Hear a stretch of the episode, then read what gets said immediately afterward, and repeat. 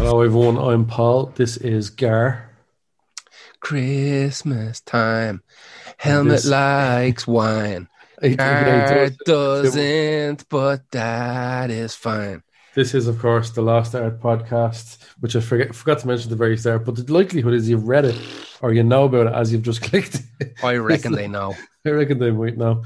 You might remember also that we did an episode called Don't You Forget About Me that people really liked, where we took sort of recent tracks from bands that had been popular in the 80s and 90s that to show that they had still got the fucking chops to write a banger like it. And it was a really good playlist. This is kind of the opposite. Yeah. These are bands who used to be great, but have just got progressively worse in their career, and they keep at it. And they won't stop. It's not getting any better. Yeah. Now, there's really, really obvious ones here that we can't do because we've overdone them. Like Coldplay, Red Hot Chili Peppers, Oasis. Yeah. We did them too much. We can't really do it. And even Offspring. Yeah. Another example of that. I had Depeche Mode in there because I'm not going to lie to you. I don't think that they've had a good album in fucking donkey. Yeah, in a long time. Yeah. That last album, I couldn't even really pick a good song off. Yeah. There's a few okay songs, but so what we've done is we're gonna play some songs. I know when you like when we play songs. We're gonna play like one of the ones that we think is our favorite. What I've done, you might have done it differently. What I've done is pick a song from their first album and their very last album to see what the differences are. I'm close enough here, I think. Yeah, this is kind of fucking. Some people might think this is toxic. We do try and stay away from too much fucking negative shit. Like we did the opposite one. This is a positive song, and they are probably bands we like as well. To be fair, most of these, But everyone has that. Like, have you heard the new blah blah blah? And like, because you're a big fan, go. You know what? I dropped out after this album or this album, or I had enough. So that's my life. Yeah, to be fair, like it's okay to just go through music. Hitting like on people's purple patches. I think that's all right. You don't have to be balls deep for 20 years. Like it's not like you could take a break. It's not like a sports team or something. You don't have to stick with them. Yeah, if you don't want to. You're born into it. Like So look, we've all had these bands that are artists that they're keeping at it. Now I'm not saying they shouldn't do because that's literally their only job, maybe. But we have to point out when things have gotten like just bad. Too much. At this stage, but so who's your first Forget About Me? Yeah. Forget About Me, the opposite of Don't You Forget About Me. Exactly, yeah. My first one's Kula Shaker. And I dropped out with them as well, I kind of kept me toe in a tiny bit, to be honest with you. I picked Temple of Everlasting Light off the first album. I think it's amazing. Right. I love this song so much.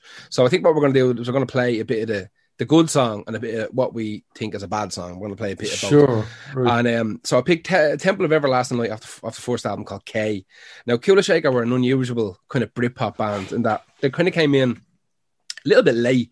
They were formed in 1988, but they only really became Kula Shaker in like 1995. And this album, K, came out in 1996. Now, like Oasis loved them. Noel Gallagher loved them and he took them on tour. Like their first proper tour was with Oasis and all this kind of malarkey. But they were always, because they mixed like Indian music, they were mad into sitars and kind of Indian culture. Because your man, Crispin, the singer, he was like kind of a private school raised kind of guy. I think he'd spent a lot of time in India. His family are originally from India or something. His family are... mad famous, like I think. Yeah. His famous parents. Stuff like that. Yeah. I think his mother and father were famous. And his grandfather was like a consulate to India or something like that as well. Back in the bleeding, the bad old Brits with whips days, you know what I mean? Can I just say how bad this sounds? Like the idea of a Britpop band doing Indian stuff sounds horrific. Yeah, it's not though. It's fucking deadly. And that's so like, cool. I swear, right? I wasn't really into Kula Shaker's first album because that idea... I thought at the time the only people that should be doing that are the Beatles mixing Indian music and stuff like that because they can go horrifically wrong. That kind of music is fucking baller. It's deadly listening to that. But mixing it with this. But when their second album came out was when I was like, that's... Now, I know most of my mates prefer the first album, but I like both of them equally. The first album, K, I was obsessed with from the day it came out. I bought it on release day. I got that weird cardboard digipack version of the CD. I must have worn it out. I listened to it that much because I heard the song "Hey Dude" and I was like, "Oh my god, that's a proper good song." Yeah, isn't that a fucking? That's a Deep Purple song. Hush is the Deep Purple song. They released Hush as well. Yeah. They done a cover of Hush, which is actually a great cover as well. And that's not even a Deep Purple song. That's a cover as well of another guy. I can't remember. Oh, right. That's a fucking coverception right there. It's like a third, a cubed cover or something. And the second one is Peasant Pigs and Astronauts. That came out in 1999. That's amazing. I think Rick Rubin had something to do with that. That's a fantastic album. It doesn't. It sounds almost as good as the first one, but this band suffered greatly by their own hand. Like after Peasants, Pigs and Astronauts came out, they took a break for a couple of years. That's what it is. That'll kill you. Yeah, they took a couple of years off, I think, and then they came back and they pumped out a couple of other albums, but they were never the same. Let's just give, if anybody doesn't know who Kula Shaker are, because realistically it's 1996 and we're old, so we remember all this. But if somebody is not our age or isn't a Britpop historian, you may not even remember who Kula Shaker are. So I'm going to play a bit of Temple of Everlasting Light, which is one of my favourite songs on this album, and it's unusual because I think it only does one verse and one chorus with this beautiful lead up. It's this kind of crescendo and then a little drop and the song's over. It's amazing. But this is called The Temple of Everlasting Light.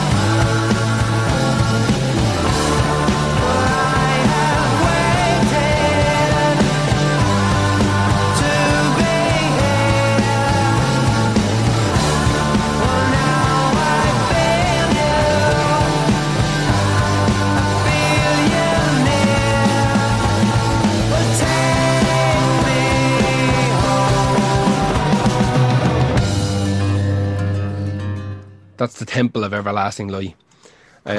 It's really good. They're just really pleasant band to listen to, and I don't mean that much in a fucking. Oh, jeez, I'm so tired. In a patronising way, I actually do like. They're never boring. Yeah, never boring. Yeah, never boring. And it's recorded beautifully, especially on headphones. Like they're listening to this on phone. First of all, like we're playing this into an app, but it's getting lost.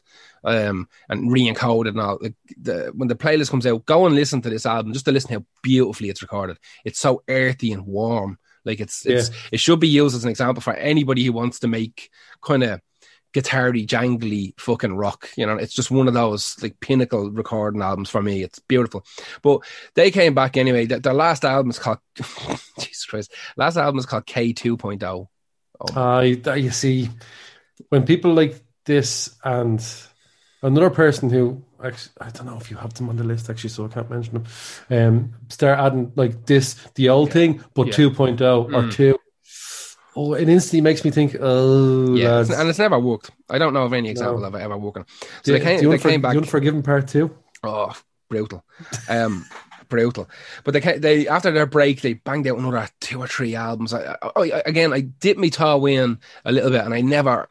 It was like they'd been slagged so much for doing the Indian thing that they kind of stripped a lot of it out.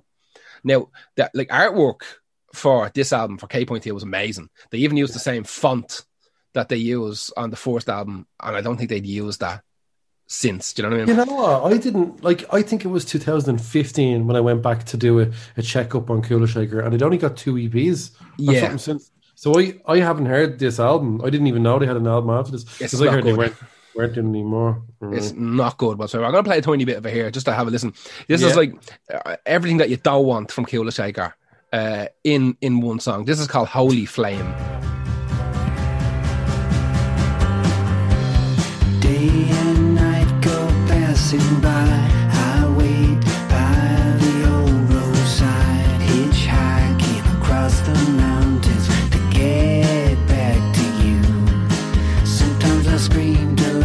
That's coffee and TV.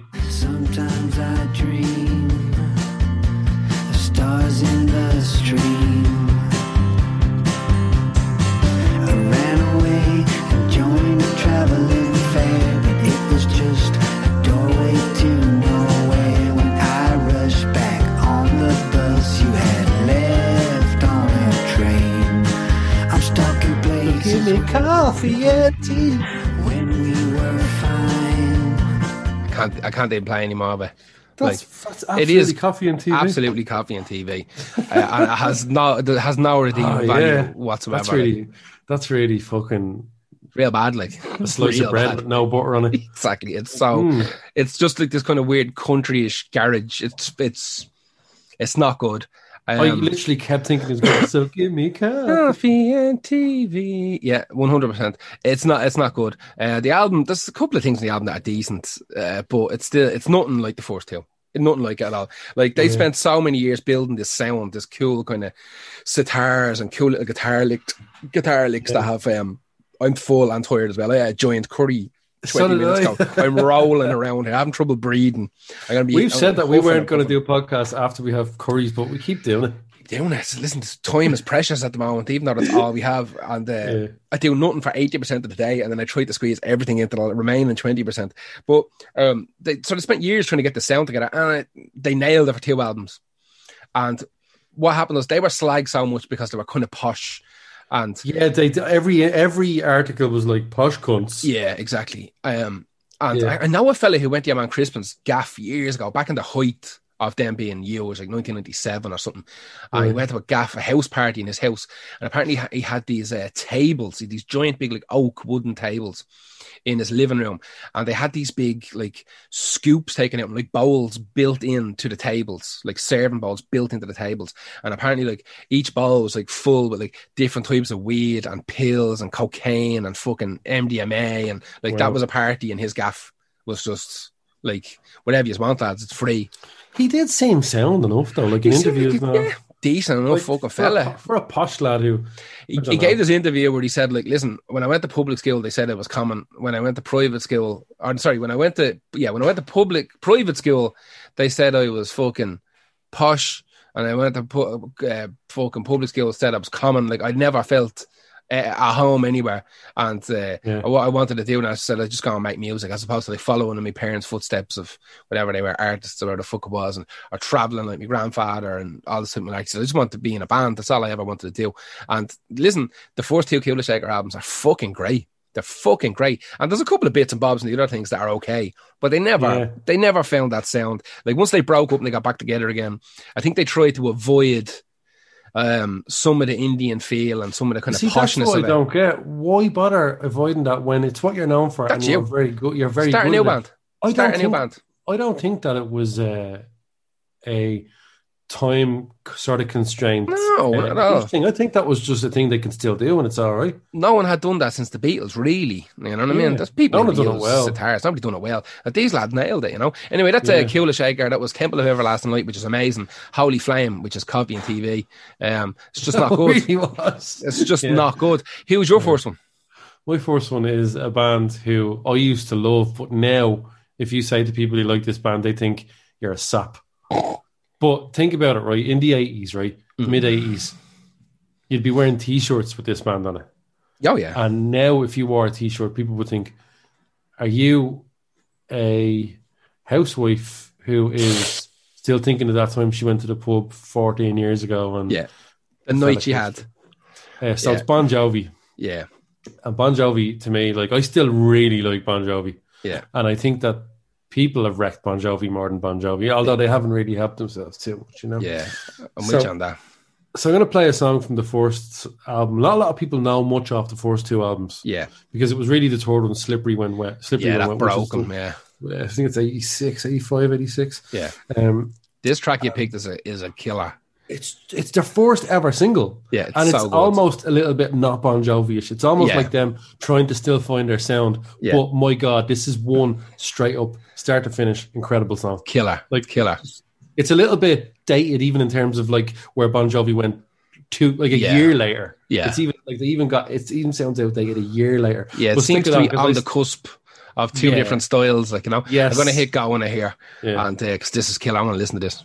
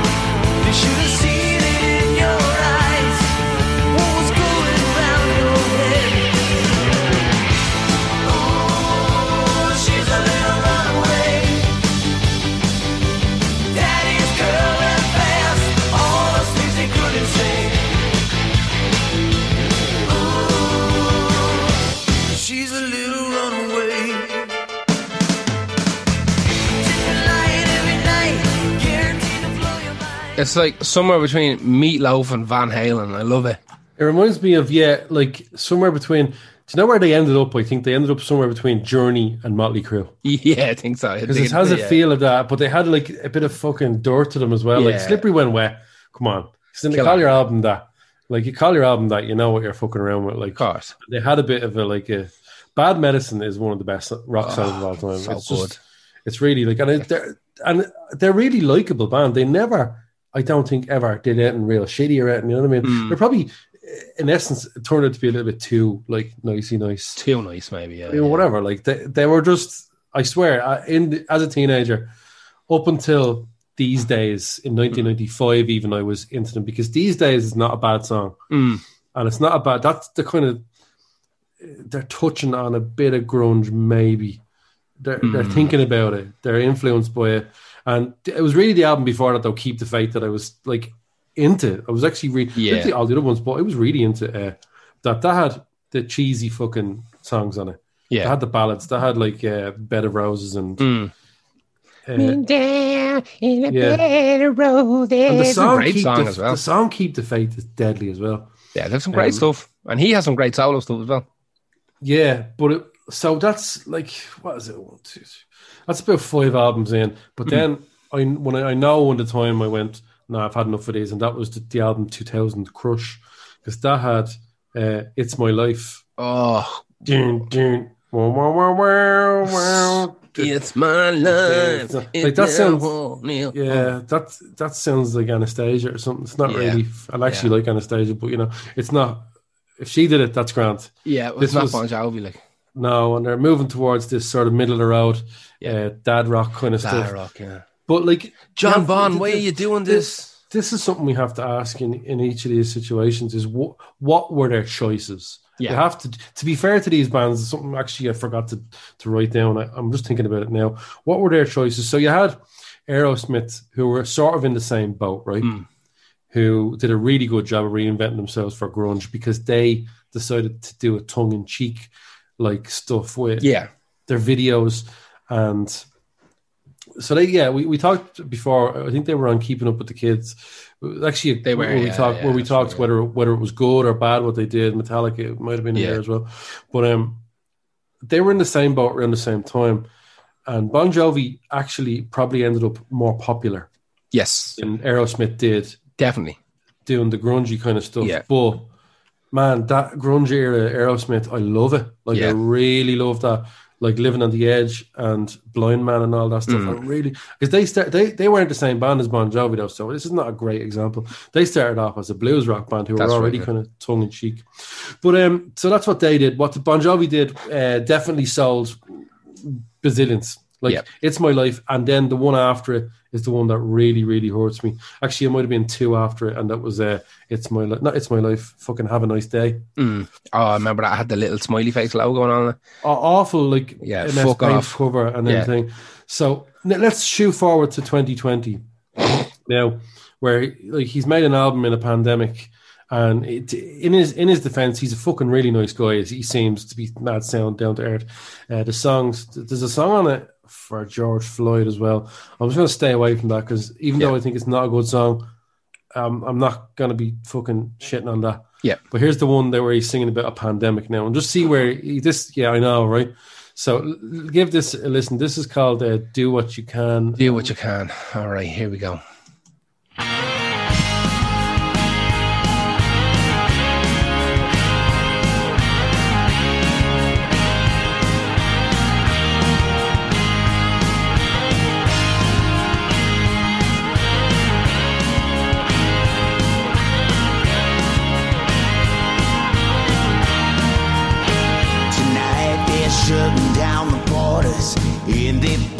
Up the schools, small towns all rolling up the sidewalks.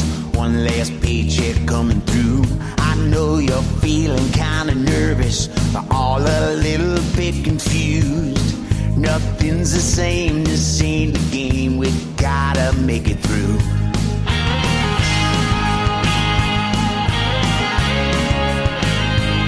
As we wave outside the window, older loved ones stay inside.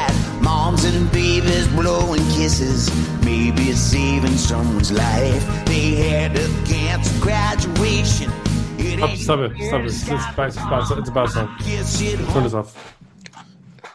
I don't like it. I don't like it. Look, it's not even a passable country and western song. It's not what it sounds like. It sounds like if you made a shitty YouTube TV show and you didn't have any mates who are musicians, so you signed up to some sort of like stock music thing, and for $20 a month you have access to loads of music that cunts just put up there. Taxi.com is that what it is? Yeah. And John Bon Jovi was like, lads, it's a pandemic, I'm gonna bang out a fucking pandemicer. That's what I'm going to do. And he's just like, I have all the lyrics written already, but like, I can't be arsed getting musicians in, write music. The second that started, the second I heard that fucking, I instantly meant like, I've heard that before, because that's used in ads and TV shows in the background. Yeah.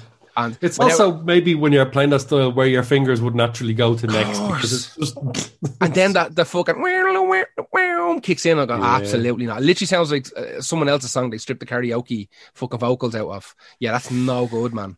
No, it's no bueno. I don't like it. So no. So like what I'm saying is you can actually pinpoint the downfall of their music. And while some people still like it and go to the gigs and like, I don't know what kind of show they put on now because he's obviously not lepping around in a but they're going to hear waistcoat. The fucking old bangers, man. You know what I mean? True, they're not going to hear this. He wants to play this. It's our new album. Who wants to hear it? I know. Yeah, that's the problem. So you're going to that gig, right? The wind blows. What Bon Jovi now have put out probably more bad albums than good. That's the essence natural, of what this, almost, that's the essence of this episode, really. Yeah. So they're a fine example. Again, I'm not mad against Bon Jovi, but they are one whose quality have dropped off to the point where maybe we should have called this "Give Up Making Music." Just try to give up your old sins. Yeah. Give up your old sins. Give up your the playlist. My mammy said I'm going to get cold for Christmas, but I think that's okay because I'm cold in the gaff. Exactly. Okay. We're freezing, and I like bread and butter anyway. Right. Who's your next one? My next one is Rob Zombie. Yeah. Rob Zombie. Listen, White Zombie are great. Everybody likes alternative music, heavy music, whatever. Likes loads of White Zombie. They're a very, very likable band. I love them. They're just fun, you know. They stumbled upon some sort of werewolf boogie style of fucking music, and it's basically what I always liked about Rob Zombie and what I liked about White Zombie is that it's essentially a more socially acceptable version of psychobilly. Like, they talk about all the exact same things. The cunts look almost identical. They're all wearing like cowboy hats and fucking cowskin jackets and shit like that. It's literally psychobilly and what Rob Zombie and White Zombie done. They're almost interchangeable, bar the music. And like, they sing about the exact same things. It's always about Frankenstein on Route 66 in a pink Cadillac. It's the same. It's the same shit. Like, and the girls are demons. Yeah, it's the same thing, you know. She had a pussy from hell and hair from heaven. It's the same shit. It's the same, literally, psychobilly and White Zombie music. It's exactly it. So I always like it. It's great fun. Exactly. So when Rob Zombie decided that, like, I don't need this band, and I'm just going to put out music that's the exact same as White Zombie for a while. Yeah. And no one even noticed, right? I didn't notice. I did. Like, no, I know. Do you know what? I noticed, but I still really liked it. Yeah. And I even made you a massive Rob Zombie fan. I remember at a party with him before, I stuck on Dragula, and he went, knock that off, will you? That's shite. And I went, you're a massive White Zombie fan. And he went, yeah, that's shite. I went, are you serious, man? And he goes, yeah. And he was being mad, like, he got real fucking tick over it. And I was like... And I was like, man, I think he, I was like, that's good. And he went, no, it's not. And I was like, okay, that's the end of that conversation. Because you're getting salute and walk away. I was real fucking pissed off about it. I was like, okay. I don't hear the difference between any White Zombie stuff, bar the early kind of garagey White Zombie stuff, and anything off Hellbilly Deluxe. To me, that I'll give you that. You could wrap that up, but then after that, the quality started. After that, he started, there's a big dip after Hellbilly Deluxe. Wow, massive dip. And let's just play something off Hell. Let's play, like, his biggest song. This is fucking Dragula, because it's a killer song. It's a whopper. And it would absolutely fit into anything in the mid to latter White Zombie back catalogue. No, it wouldn't.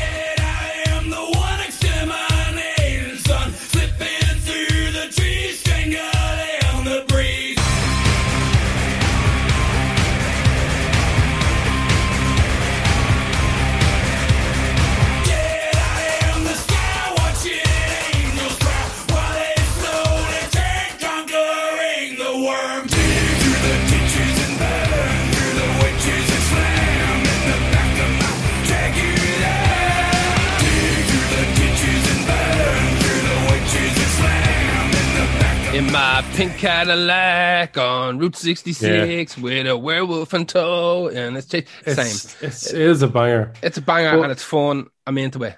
It did start to lose fucking momentum when you take out Sean Usultan and Jay, the guitar player. They were really good at what they did. Yep. And White Zombie, like, apparently, like, it seems like he just went, you know, like, fuck off for this whole band. He could have fit Hard to Work With people as well, possibly. Oh yeah, absolutely. Been a million interviews. We done a podcast that he was in a month or two ago, and we got really into details. So tonight we're not gonna go into detail. Yeah. He pulled out a lot of other albums as Rob Zombie. None of them are particularly great. Again, there's moments on it that make sense, and you're like, this is actually pretty good. This is alright, but it's different. He doesn't have a band to filter shit through. Like I said, on Hellbilly, it seems like he was like, I don't need this band. I write songs anyway. When I have a lot of songs left over that realistically could have been White Zombie songs. And he got such a great head start of a push off this that, like I said, I didn't even fucking notice.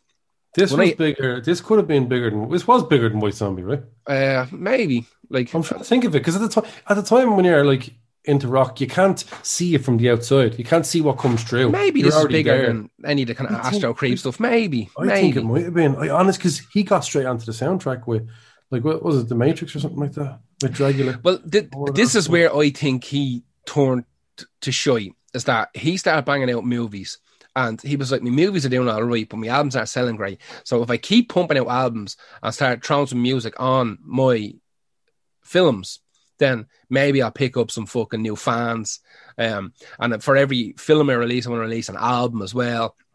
And it's not good. And the names of the songs get so, like, this next song, fuck my life. What is the name of this song even? I'm going to have to... it's so big, it doesn't show on the screen. I have to open up my phone to read it out to you. Yeah. Right? Every song becomes this absolute fucking disaster. Let me open this. View album. All right. So this song is called Dead City Radio and the New Gods of... it doesn't even show up. The New Gods of something. On my phone doesn't show up. Of Supertown. Supertown. There you go. Right? Now... Of Supertown. Okay, well, that's a Jack Kirby quote. The New Gods was the Jack Kirby comic book he created and drew, and Supertown was the town. What about the song that comes before this? Teenage Nosferatu Pussy. Yeah, there you go. The name of this album is Venomous Rat Regeneration Vendor. Like, there's no need for that. There's no need for that whatsoever. The only people that are allowed to do that are Typo Negative. Big long song titles. Yeah, this is not good. Even every single album, I know it's a solo thing and it's Rob Zombie, but he has to have a picture of him in the front of it, which always bothers me. I always gets me tits a bit. Do you know when the point I knew he was... And I remember loads of my mates being pissed off at it as well. So he released his second album, like a couple of years after. Yeah. Sort of like that. But then, real soon after that, within 2 years, he'd done the greatest hits of a mix of White Zombie and his own stuff together. Dirty MILF. Dirty MILF. And that shouldn't be allowed. If you think about it, that past, present, future is a solid fucking, like, it's a double album. Yeah, definitely will be. And like of all the best stuff, but it's real like it was me all along vibe off it. You know what I mean? 100%.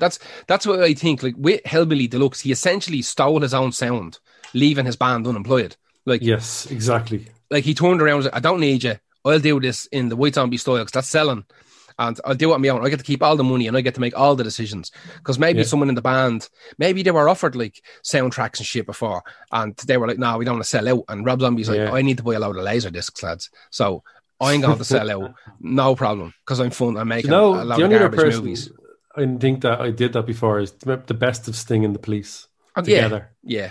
Yeah, that's that know. Again. Dead Dirty MILFs, man. Nile Rodgers and Chic, maybe. Yeah, maybe, but that's Dirty MILF as well.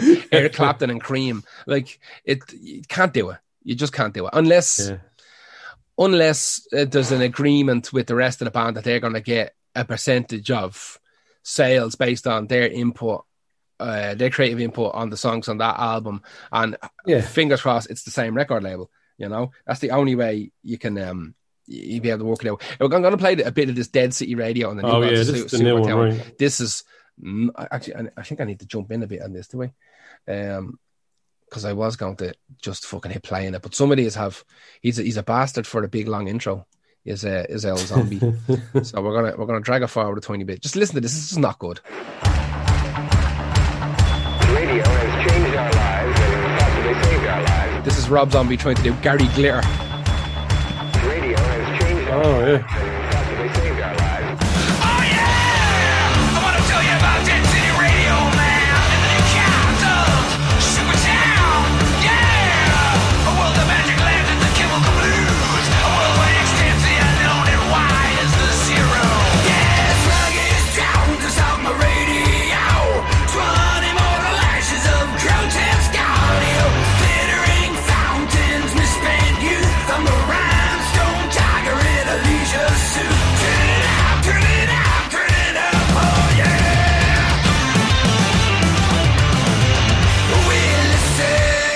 That's Tin Lizzy Chinatown there.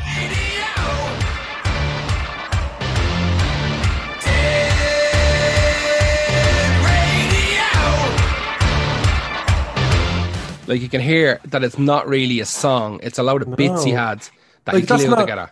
That sounds at best a filler track of 100%, like second album, but also you can't rob the fucking guitar lick from Chinatown. Yeah, exactly. Yeah, and even when you start bringing like that Hammond in, Hammond has to be used very particular, or it sounds like every other song that's ever had Hammond on it. You know? Yeah. Also, I'm of the sort of school of don't bring the Hammond organ into like the second half of the song. Yeah, that's let it build. More appreciated then. Yeah, exactly. Yeah. You know what? There's one of the best, it's actually more of a B3 organ, I think, that comes in. That song Counterfeit by Limp Bizkit, where they bring it in the second verse, and it just makes, Jesus Christ, just adding that. Man, I swear to God, it's a very underrated instrument for just adding an extra layer where you think it was going to come out. Now it's tricky to get the right sound, but but that's just added in, like you said. For, the Hammond has a particular kind of sonic like layer to it that nothing else touches, so it fills up this kind of gap in the sound that you didn't know needed to be filled. When it's used properly, it's fucking beautiful. But that's not a good song. It's not. Dead Sea Radio. I don't think it's that bad. I listen to it. I don't think it's that bad, but it is a fucking pastiche. Yeah, it's him doing his abs. If he ripped off his band to get a sound for his first album, this album came out in 2014. That's from. I think he has a new one. Too long ago in terms of him. Like that's 10 years after. 10. That's 11 or 12 years after. Hellbilly was 98. Oh, fucking really? Yeah. Hellbilly's 98. Yeah. Now he had put solo stuff out before that. He'd done a song. He wrote a song for him and Alice Cooper. That was his first ever proper solo song. And I think that done all right. So it was like, I'm going solo. And I think like a pass on that song. Yeah. I don't mind. Alice Cooper either, but like he said it himself that his biggest idol, we covered this in the podcast, was Alice Cooper. He was obsessed with Alice Cooper, and like Dead Sea Radio and the New Gods of Supertown. As I said, that's a Jack Kirby comic book from the 60s. Actually, quite a good one. I don't know what Dead Sea Radio is. Like the lyrics there, he's talking about fucking lanterns and the Green Lantern's lantern, like because he's mad into all this kind of pop culture shit as well. As like you think I'd be all over this, but so if we're trying to think like what he could have done, he actually could have done anything. Yeah, he could have done straight up metal. He could have done country. Yep, and he didn't actually stray that far away from what he'd been doing. So what he's done is was outdated at that stage. Yeah, it was too late. 2014, way too late. So yeah, he's not only released kind of faff, he hasn't even tried. Yeah, but he's cloning stuff he kind of, not stole, but replicated. So it's a photocopy of a photocopy of a photocopy of a photocopy. Yeah. You know what I mean? Yeah. It's the Unabomber's manuscript. You know what I mean? Like, it's just, it's almost pointless. It's a deep-fried meme of itself. Exactly. So that's Rob Zombie. I couldn't give a shit either way. He seems like a prick, but the first album is killer. Who's your next one? My next one is someone who could never, ever have done better than his first album. Ever. I see it there. Couldn't have. My nipples are hard thinking about it. I can't. My nipples are itchy. He couldn't have reproduced this album. No. But he did okay up until a point. Yeah. When he stopped. And not only did it not even just become passable, it became just kind of bad. So DJ Shadow is who I'm talking about. And his first album, Introducing, is literally no fun out, the most perfect thing you'll ever hear in your life. Yeah, 15 out of 10 it is. It's you'd have to come up with a new kind of scoring system for that, because people listen to a lot now called this thing called lo-fi beats to chill and work to or whatever like that. This is like the daddy of all that, and it's just every note in this makes me, and it's some dark bits in it, and it's mostly just this incredible sort of sample based. Hip hop. It's not trip hop, really, is it? He calls it hip hop, but I think it's definitely it's not really trip hop, but it has elements. It's definitely it helped out. He had then The Private Press, which is good. Like it's good, if you only have a certain amount of time after, because he's probably been working on introducing for fucking years. I'd say getting those samples, and then of course the album with Uncle and James Lavelle, Science Fiction, is deadly.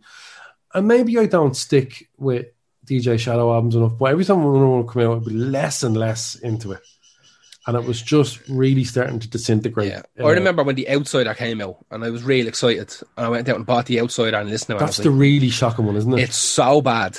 Yeah, it is the shocking fucking one. Abysmal. I wanted to pick a song off that to prove the level and drop, because this new one is actually not that as bad as that. 50-50. But it's not different. The first half of the album is so different from the second half of the album. Yeah, it's mental. Is it the second half that's better? The second half's better. The second half is closer to his original sound, and the first one's like synthwave stuff. Yeah, but I listened to some of the synthwave and I was like, "What is that?" It's not great. Like. It's not even good. And then the song I picked now is the most skippable track I've ever heard in my life. Yeah. So if we'll give people a little blame of the really, really, and it's hard to pick a song off this album because they're all brilliant, but I picked a really obvious one, but just for new people that may not be into DJ Shadow. Okay, so where we go? DJ Shadow, right? Here we go. Insight, foresight, more sight. The clock on the wall reads a quarter past midnight.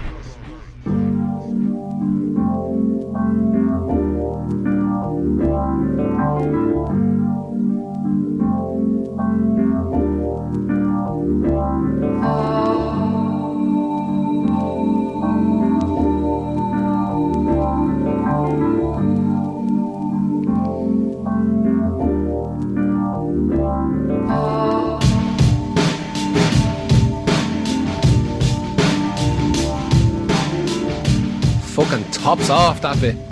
Yeah.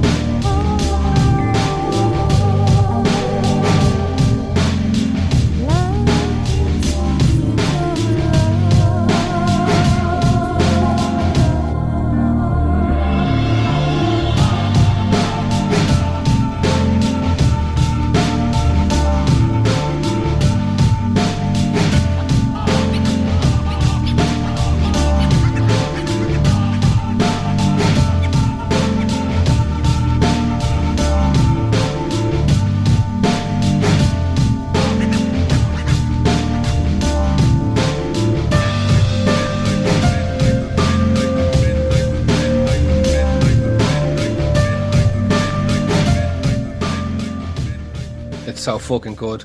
I talked about it before. I think I might have said it probably 10 times at this stage, but the worst gig I was ever at in my entire life. Yeah. DJ right. Shadow and Cook Chemist. Worst thing I ever saw. Ever. And I've seen some dirt in my day, lad. Honest to God, it was fucking painful. It was in the Ambassador. I talked about the Ambassador before that. It used to be a cinema, so the floor wasn't flat. It was at an angle. Yeah. And it was so long and so fucking boring that, like, by the end of it, I was nearly crippled. I'd say that's the reason my legs are fucked now, is because of that gig. But it was part of this tour where they asked people to bring in 7 inches. They were like, bring in whatever you find at home, fuck them up on the stage, and we'll mix with them for a couple of hours. And me and my youth was like, that sounds unreal, because him and Cook Chemist are both unreal scratchers. So now I wouldn't watch a gig of just cunt scratching. I want to hear music. I was hoping they were going to have like some stock records with some like trippy beats on them, and they'd add bits in or whatever. So yeah, like, it's okay to play music that you know is going to work out on the fucking stage. Yes. Like. But they ended up like, someone threw up, you know, The Best of Bleeding, Donald Duck, that type of shit, you know, Porky Pig does the blues. So you get all this fucking like, what the fuck? Like, I walked over. I think after 2 hours, I was like, I can't do this anymore. 2 hours though, to be fair, you gave it a go. I gave it a good shot, but it wasn't good. But that introducing, like, even the cover of it, there's something about it. Like, it's you know what it is? It captures that feeling of that never gets old when you walk into a record shop. Oh, rooting through a record shop, like, especially a new record shop. Oh, and the smell of dirt. And sweaty men. Finding something that was huge to you in the 90s that no one else gave a shit about. Yeah. Oh. And you go, fuck, that's why this hasn't been bought yet. Exactly. Because this was here for me. Exactly. This was put here for me. Yeah. Yeah. Exactly. So that's really cool. That's happened to me a few times. You're like, I feel like I don't believe in fate, but every now and then when that stuff happens, you're like, that was fate. Almost certainly. So this double album is not a really terrible example of DJ Shadow. Our Pathetic Age came out last year.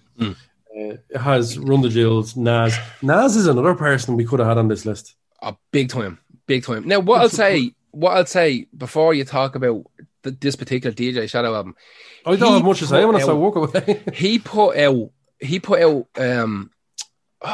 an EP called, I think it's called The Mountain Has Fallen, and it's got, I think, Killer Mike on one song, and it's got Nas on another. Now, they're not the songs that are on this Our Pathetic Age album. They're different.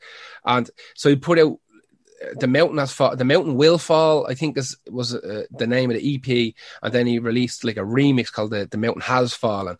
And everything on it, there's only 4 tracks on it. Everything on it is fucking 10 out of 10. Really? Like, he stumbled upon gold for one EP. See, I didn't know that. Actually, now I feel bad because he's on this list of people who should stop making music. It's literally a once-off. Because when you jump back into this Our Pathetic Age, like, you're dead right. It's not up to snuff. Like, it's not good enough, especially because, like, what he had done before it, like, he struck gold again, and he didn't. Like, no one turned around and said, like, that's really good, man. Why didn't you do an album at that? Instead, he done this thing. DJ Shadow had this fucking horrible thing where people were not slagging him, but people were like, well, sure, he's only a mixer. He's a remixer. He's not a musician. Like, he's taking all these samples and cutting up records and making... Well, I'll tell you right now, it's easier to do music than it is to do... that. That's incredibly complicated, definitely. Yeah. So what he done with stuff like The Outsider, and even, like, there was one or two other albums where he was writing the music. Like, he'd bring in bands and he'd get keyboards and he 100% created music. And none of it was very good. Like, so for that Mountain, for that album or that EP, The Mountain Will Fall or whatever, he went back to his roots of, like, sampling and cutting stuff up, and it's so good. But on this Our Pathetic Age, like I said, half of it is just his attempt at this weird kind of synthwavy kind of 80s throwback stuff. And then he slowly morphs it into kind of his cut up kind of style, and it's a bit better. Like, it's still not great, but it's a bit better. But you're dead right. Like, this album is, compared to Introducing, like, it's nightmare. Yeah, this has Ghostface Killer, De La Soul, and Raekwon. I don't think the De La Soul song all right. Actually, I think the De La Soul song is all right. But to be honest with you, if you get anybody in the Wu-Tang to do something now, you forget it. Like, that hasn't been a good Wu-Tang album in fucking Jesus. There's another band we could do this. Huh? Another version. There's another band we could do for this. Quite possibly. Like, but even the guys from Wu-Tang, their solo albums, like, everybody's first solo album from Wu-Tang is fucking great, and second one on is garbage, because they all start smelling their own shit, and they were like, we don't need RZA to do anything for us anymore. We'll get these other lads in, and then obviously there's just another rapper, you know. And the fucking sort of phoning it in big time is going to happen when you're not sitting in your bedroom anymore. Exactly. You have to go be out. You have a full-time, actually you have more than a full-time job. You have a full-time job with overtime that creates you so tired, or makes you so tired that creating goes sort of second nature. Absolutely. Or sorry, takes a backseat, I mean, to touring and just promoting yourself. Yep. And when you only have to create, when you have all that time and you have zero expectation, zero fans, that's when you can't go wrong, and it's a great period for anyone. Yeah, absolutely. Yeah, gold. That's why most people's debut albums are super, and the second one's like either had enough left over to make a decent second album, you know. But it's by the third. Everybody's third album is nearly always shy. Yeah, nearly that's always. What happened to me. Because how do you write in the back of a van? And a few of them, How do you write in the back of a van when you're breaking it out every night and you just want to go to bed and get, you know? He was asked to do, DJ Shadow was asked to do a remix of the whole White Pony album by Deftones. Jesus. But he only ended up doing Digital Bat. Okay. And everyone I know is like, what's this? Like, it's not just me. I'm like, that's an incredible song. It's one of my favorite Deftones songs. It's great. I played on Saturday. You did a certain. Yeah. And I don't know, man. So give this a listen. This is one of, like, if someone said to me, "This is the new DJ Shadow," I wouldn't check out the rest of the album at all. Yeah. So this is Juggernaut, yeah. Yeah. All right, Juggernaut. That's so bad. My name is Juggernaut. My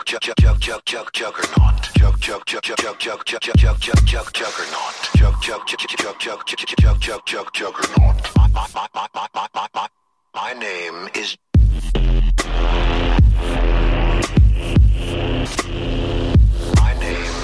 Juggernaut.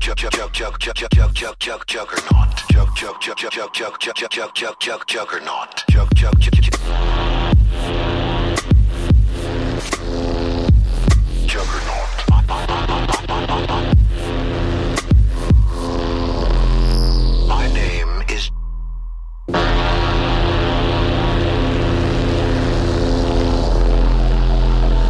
Switch.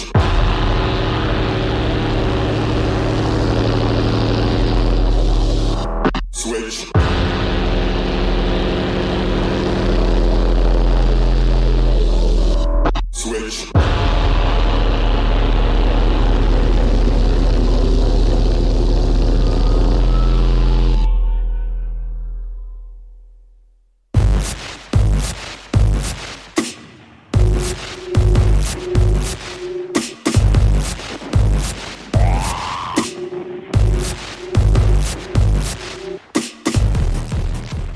fucking brutal. Like, it's brutal. That's shitty. It's shocking. I remember when I heard it first time. I remember going, what in the name of fuck is that? Why didn't his fucking producer or A&R guy in the studio go, like, they can't put that on? Like, give that away for free on the internet. Like, if people even want to. Nobody. And if you release that song, there shouldn't be a song on your album that, if it was leaked on the internet 2 months early, wouldn't embarrass you. And if that was leaked onto the internet 2-3 months early, everybody would go, like, whatever the fuck you do not get that DJ Shadow album. Like, yeah, I've heard a track off that, and it literally sounds unfinished. It sounds like someone playing with a new software, a new synth for the first time. That's what it sounds like, pressing pad buttons. Yeah. My absolute dire shit. Now, I will give that from When the Mountain Falls or something. Yeah. The Nas track in particular is just fucking unreal. I'll give it a go, but for me, every time I'm set up. I don't be disappointed anymore because I'm not expecting anything from DJ Shadow anymore. Yeah, exactly. He had his moment, unfortunately. Yeah, so that's why I picked him. Anyway, who's your next one? My next one is Eazy-E. Yeah, see, I don't know if we ever really liked Eazy-E stuff. I love fucking every single bar that Eazy-E ever done with NWA, even the crap ones. Right. I love them. He has such a charm, and he has such a fucking, like, almost childlike wonder about the way he gets his dick sucked and the way he reloads his guns. You know what I mean? Like, there's just something about the way Eazy-E saw the world that I can appreciate. And so, but listen, here's what we're going to do. Before we even talk about fucking Eazy-E, we have to listen to this. Quick at about noon, just it is a banger. I had to be in Compton soon. I gotta get drunk before the day begins, before my mother starts bitching about my friends. About to go and damn near went blind. Young niggas at the pad throwing up gang signs. Ran in the house and grabbed my clip with the MAC-10 on the side of my hip. Bailed outside and pointed my weapon. Just as I thought, the fools kept stepping. Jumped in the foe, hit the juice on my ride. I got front and back and side to side. Then I let the Alpine play. Bumping new ish buying WA. It was gangster at the top of the list. Then I played my old ish. It went something like this. Cruising down the street in my 6'4", jocking the freaks, clocking the dough. Went to the park to get the scoop. Knuckleheads out there, cold shooting some hoops. A car pulls up, who can it be? A fresh El Camino. For some reason, I picked the fucking Die Hard. Oh, man, it's the worst when you do that when you're DJing. And yeah, it's the worst. You're like some church going guy. So Christian cunt. Yeah. Christian gangster rap DJ.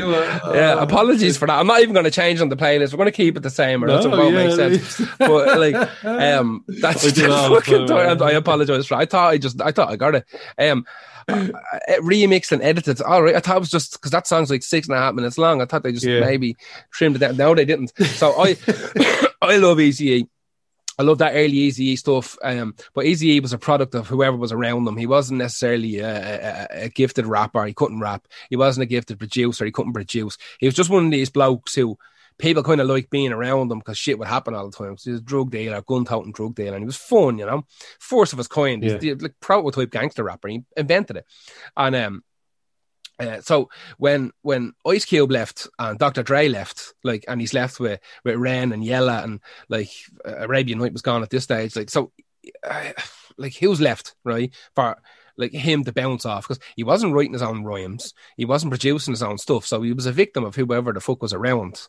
Yeah, but he was also very popular. He didn't want to do it at the start. No, he just wanted to be like a manager, like be involved and putting something together. He liked the music, but they kind of forced him into it because they knew by looking at it, I was like, man, people are going to love you, Eric. People are going to love you. You could be Eazy-E. Like, everybody knows you because you're a dealer and you have guns and you have the respect of the streets. And we're like, go back and look at what like Dr. Dre looked like before he joined NWA. It's like sequin fucking silk shorts and... Oh, yeah, I remember that. I mean? From, like, he's one of those like zip-zap DJs, do you know what I mean? Yeah. Move your body to the beat. You know what I mean? He's one of them. Like, these are embarrassing looking fellas. Even Ice Cube looked fucking shammy as fuck, you know? Yeah. With his jerry curl, like, greasy neck. Like, So I still think that looks cool. It looks bad, but it does, it suits him, and I think he made that cool is what I'm trying to say. Oh yeah, absolutely, absolutely. But so again, Eazy-E was definitely a product of whoever was around, and Ice Cube gone, Dre gone. Like, listen, here's the way I put it, right? Dr. Dre and Ice Cube are so talented, especially back then. They're so talented that if me and you hung around with them, we would have been putting out whopper rap albums. Yeah. You know what I mean? Even if it was like, if you got any tracks hanging around there, yeah, here, have this. And it'd be like, it'd be absolutely outrageous. And we'd be, singing out. And me and you just going like, fucking, whatever. I just had a big curry, whatever. I thought and show you. Dublin in the rain is mine. Big love, right? We'd be giving it loads. And then all of a sudden, like, we'd be mad famous just because them two cunts are so talented and they can write, like Ice Cube could write lyrics like nobody's business, write hooks like nobody's business, and Dr. Dre could literally, like, he could throw a piano down the stairs, and if he recorded it right, he'd make 10 albums out of it, you know? So what you ended up then, you end up, Eazy-E only put out one full album, right? And Eazy does it in 1988. Now, in 1996, his second full album came out, but it was put out 10 months after he died. Oh, yeah. Right? Right. Now, he had been working on a double album.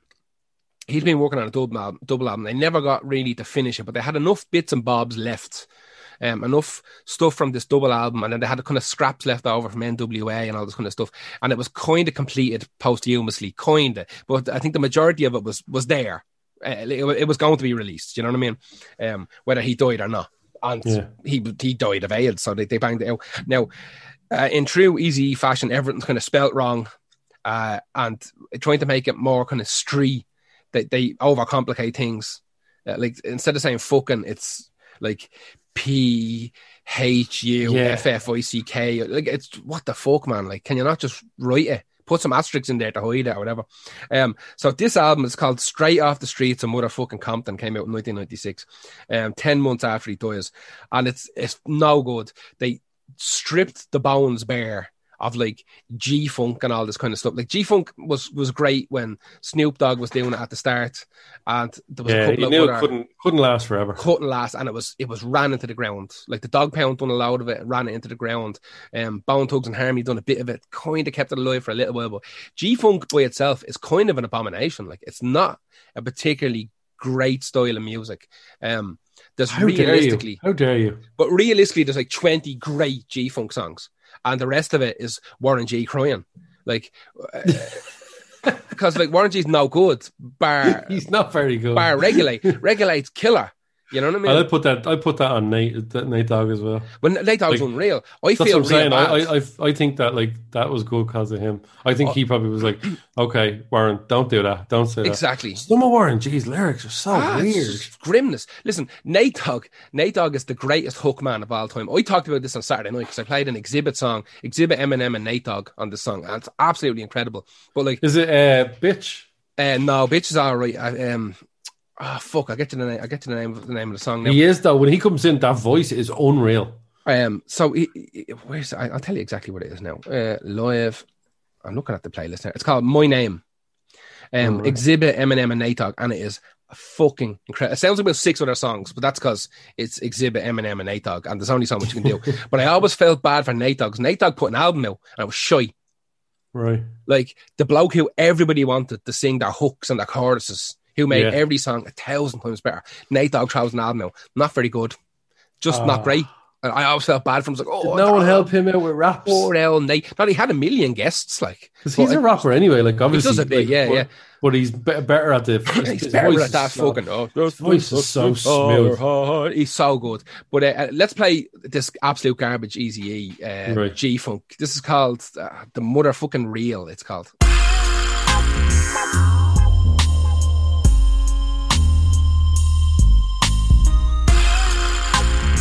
Absolute cutting room floor Dr. Dre stuff, like it's. Will it be the real niggas back with that hard street shit? Bitch niggas be pissing a fit, but I say fuck them when I walk them. It's that nigga with the cool and mellow shit for your ass. Taking niggas back through the past. All up on my nuts, shit be swinging like a fist. Can't even take a piss. If I did, niggas would cut they wrists. And the motherfucking candy folk. Eat that ass with the switch, then blast. bitch who was all in my shit. It's that nigga Redback for the 9-5. They said real niggas was dead, but this nigga be alive. So I'm putting it down with that nigga E for all of my niggas in the CPT. So here we go again with part 3 of the script, making bitch-made niggas bite they lip when we dip. So tell me, how the fuck do it feel to get hit with the motherfucking real? The motherfucking real. Going out to the hardcore hip-hop. The motherfucking real.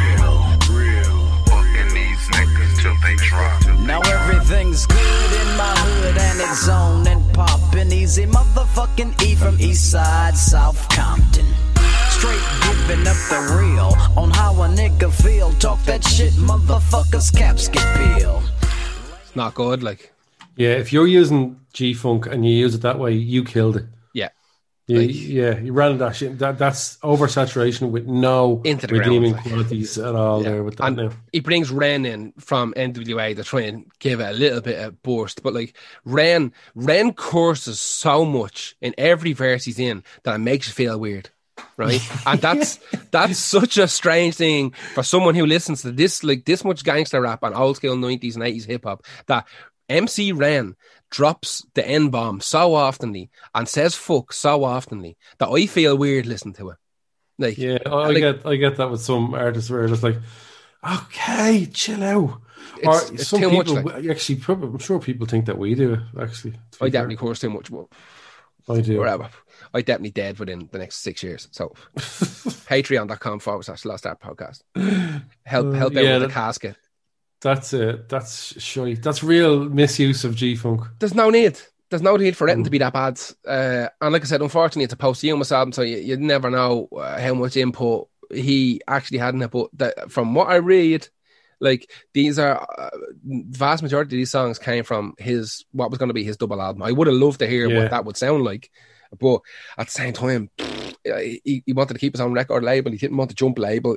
He didn't want to pay for too many like great guests, so he kept relying on just the same old gang all the time. You know, it's just not good because he heard, like, listen to that and listen to what like Dre was doing on the Chronic, where he was essentially inventing G-Funk to a degree. Like loads of the Chronic has that feel, you know, the rattlers and the wow wow has loads of that shit, and then he has flutes and stuff you weren't hearing before. And this is most certainly their version of like, oh, we have to do it. But what year did that come? 1996. Too late. It's too fucking late. Like, you know, it's came and gone. Anyway, that was Eazy-E with one absolutely outrageous version. Unfortunately, a terrible. Cool. I apologize. You find the real one if you like that sound. Like the other one's so much better, where he gets to actually course and say real words instead of random fucking. We should have played dropping the dows. We should have played a censored version of an MC Ren song. Just beep beep beep beep beep beep beep. Actually, it sounded like fucking Juggernaut. My name is Ren, DJ Shadow. There, Ren. I don't get embarrassed or anything like that by music. But like, if someone, the way I always think of it, say you're on the bus, right? And like, and the headphone popped out. Yeah, headphone popped out. Or some Elwin, you drop something in your pocket, and someone like taps you on the shoulder, take your headphones off. Like, well, yeah, can I help you? You all right? If like NWA was playing, someone would go like NWA. But like if it was like an MC Ren verse of anything, even some NWA stuff, like you take the headphones off and it's just fucking N-bombs and fucking suck my fucking pussy motherfucker, blow up your arsehole with an AK-47 for like 10 minutes. Like you'd be put off the bus. You'd be absolutely put off the bus. Anyway, who's your next one? My next one is a band that I really liked when they first came out. First album I think is fantastic. A second album I really liked as well, although I definitely found a few skippers. Yeah, one or two I think got good, yeah. By the time they got to the third album, I could only literally pick one or two good songs off the whole thing. And the rest were not only middle of the road, there was some songs that genuinely annoyed the shit out of me with the way they were written. And it got worse and worse and worse. Yeah, and the dream had died for me, and that dream was Muse. I think a lot of people feel the same way. Their quality control is now practically non-existent. From early, the song I picked is their first ever single, Sunborn, which is incredible fucking song from start to finish.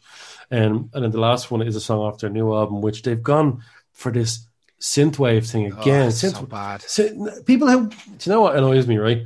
Synthwave is a little thing that was started by like some really, really cool people, and then other people went, "Oh, that's good. I'll have a bit of that." Yeah, you can't do a bit of it. Fuck, that's shy. Yeah, to do that. Like it got big. It got big on its own merits out of nowhere. Yeah, like. And they had to make sure all the artwork looked fucking top notch, and the whole vibe of it from 80s horror and 80s action turned into their own thing, modernizing it. And then for someone with a big giant budget to come along and go, give me some of that. Cell Dweller did it. Fucking like DJ Shadow did it. Yeah, Aphex Twin doing fucking rockabilly or something. Like, what are you doing? Like, you have your own thing. But so like the Muse albums, right? So you've got. The one with Muscle Museum on it. The first one, Showbiz. Showbiz, and then Origin of Symmetry. Origin of Symmetry has a few tracks on skip on it as well. Yeah, Plug-in Babies on there, isn't it? That's probably my favourite. That's one of my favourite things. Absolution, I think, is the one that has Stockholm Syndrome. And it has, like, it'll blow you away with some of the riffs. And then even in mid-song, this thing's Muse started to do, they'll start turning bad mid-song. Yeah. Like the rest of the song will be like it'll go, it'll start doing this riff that you can feel your teeth rattling. It's not good. Like the riff for Stockholm Syndrome, right? And then he'll stop and cut it to halftime and go, you see? Yeah.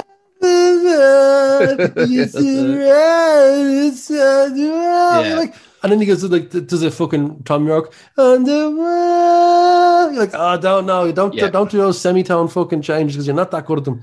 Yeah. And the guitar work is wankery. Yes, because he's an amazing guitarist, and that's his thing as well. He has a great voice, but he does this kind of space opera stuff and space opera Dan Dare music, man. And the notes are starting to make me feel ick. There's real, you'll hear it in the later one, but for now anyway, just stick on Sunborn because that's an incredible song, like right, from start to finish.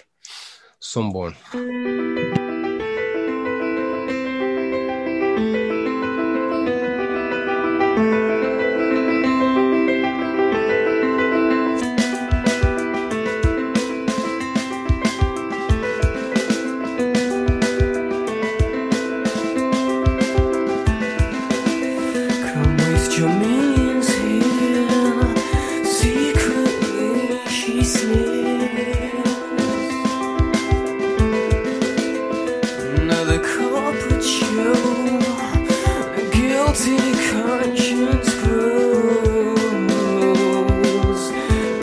Bit.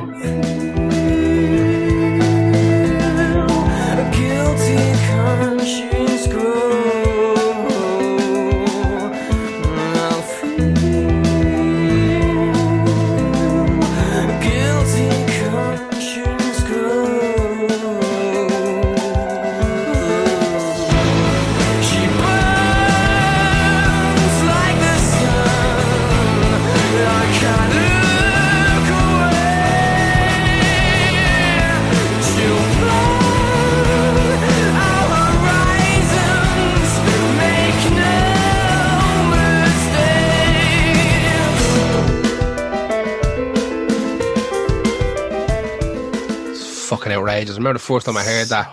Yeah. Because remember they got fucking destroyed and they came out for being a Radiohead ripoff. But like, people who actually were into music were like, no, not really. Like, no, yeah, you can see the difference. Obviously, his voice mimics Tom York's in the way he draws out certain things. And he goes into like falsettos and stuff like that. Yeah, I get that, but musically, it's not the same at all. Like they're way heavier than Radiohead. Yeah. Like, and like you'd never hear the bass player Radiohead doing a bass line like any of those. No. It's and like, even the guitar. I'm not saying he couldn't. I'm just saying it's not their style at all. Yeah, exactly. And if anything, they were doing those kind of drums before Radiohead were. So, like I remember people calling it like Radiohead fans as well. Like Radiohead, who are they? Like you can like both. And Muse were obviously a bit more rock orientated, stadium rock, maybe going into that. Like I wouldn't have said that at the time, but it turns out they were. They were mad. They wanted to be Coldplay. I have a mate of mine who he was in 20 Bulls with me, and he's from the same town that these lads are from. And he said when he was in university, or if you're a Brit, uni, or anywhere else in the world, college. If you're a uni lad, yeah, exactly. When he was in uni, they were one of the like just bands that played in the fucking whatever. Yeah, the Max or whatever the fucking uni version of that was. Like, they were there every week. He said, and like everybody hated them, and here's these cunts again. Yeah, like every Friday they were just whatever gig there is in Bleeding Plymouth or whatever. Like they were there. Every Friday, just banging out these songs, and it was like, "Oh, this fucking Matt Bellamy prick again. He's an arsehole with a spiky hair." Yeah. Like nobody liked him, and they didn't like the music or anything. And then he said, "Like within 2 years, this song came out, and everyone's like, oh man, that's so fucking good.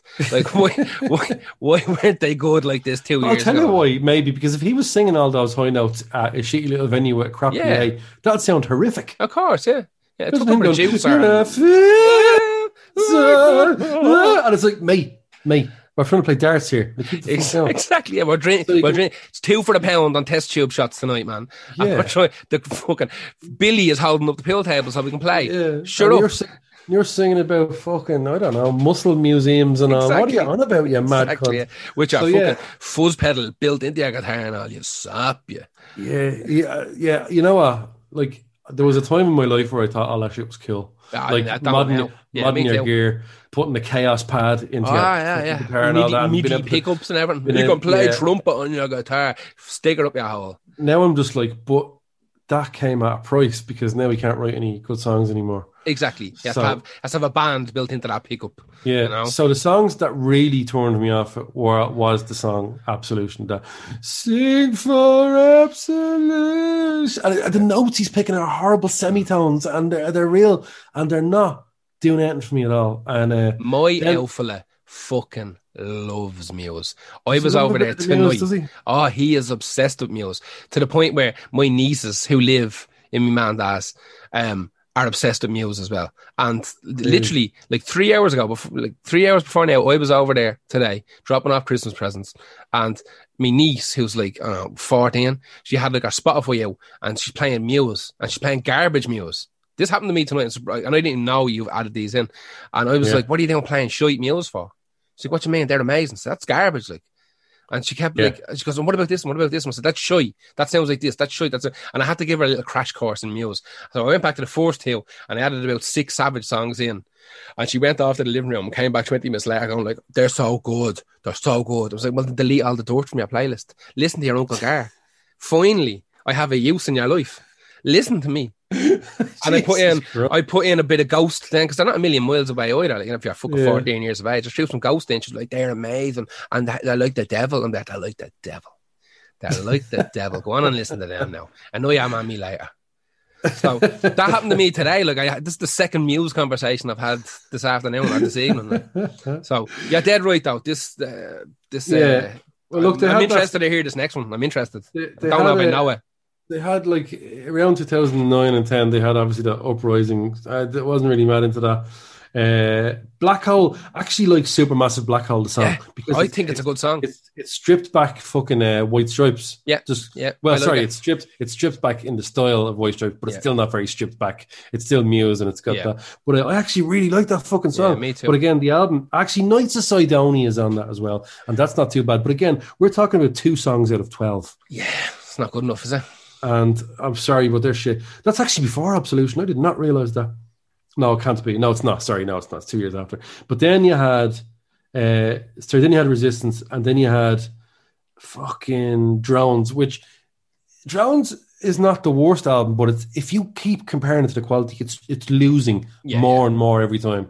Yeah. So Drones, I could actually forgive that album because it has some stuff on it that sounds Marilyn Manson-y, where they went for the sleaze rock thing, like the way Supermassive Black Hole. They're not bad at sleaze rock if they stick with it. But all their albums are too long. There's too many songs, and there's too much garbage on them.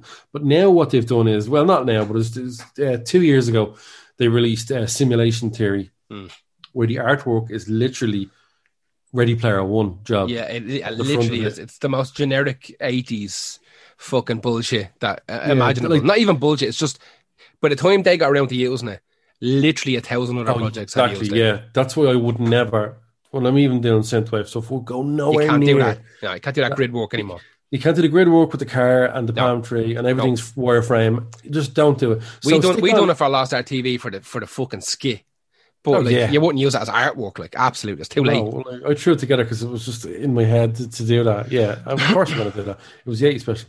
But that's tongue-in-cheek. The album cover, I don't get. It looks like Far Cry Blood Dragon. It looks like fan art. That's what it looks like. Fan art. Yeah. That someone would do. Yeah. Anyway, it's it looks deadly, but it's too out. It's forget it. Yeah. 5 years too late to do this. Yeah, because they spent the last 20 years, right? They were probably born in the 80s, but they've spent the last 20 years just being on tour and not having any sort of crack and looking at He-Man toys and Jason the Wheeled Warrior cartoons. Exactly. So they're missing it. Yeah. Exactly. So somewhere along the lines, someone said, I've heard all this 80s synthwave stuff and played whatever stuff you like, Perturbator or whatever, and Gunship and all, whatever. I played that from oh my God, it's like Nighthawk or whatever. And I'd say they were raging they hadn't thought of it earlier. Exactly, because that suits their kind of theme. So they were we can just take this on board and just go down the, because your average Joe that listens to Muse, because they're a real middle of the road kind of fucking band now. And at the start, they weren't, but they're da rock. Yeah. Like I said, my dad's fucking obsessed with them. Every time you go out to the garage, that shit is banging. It's banging. You know, I heard someone on the internet, I think it was a meme or something, and someone said, music is for people that say this sentence, "You win the internet today, sir." Yeah, yes, 100%. This is everything. Yeah. So listen, let's have a listen to what route they went down and where they are now. Or you know what, this didn't land very well, not even with Muse fans as far as I know. You know what? Mm-hmm. Actually, remember when we were talking about this when it came out? I thought this might be brilliant because I thought, hang on, okay, they're doing synthwave and it's an absolute bandwagon, absolute heist. But maybe they're talented enough. But I was thinking the Muse could probably do any kind of music they wanted. Mm-hmm. But give this a listen anyway. Now, not all the songs are this bad, but I have to point out how it got. Right, this is a Dig Down. Big Down. Is it? I feel on the ground, and they try to divide us. We must find a way. We have entered the fray. This sounds like the music that Jim Corr makes in his bedroom. We must find a way. Yeah.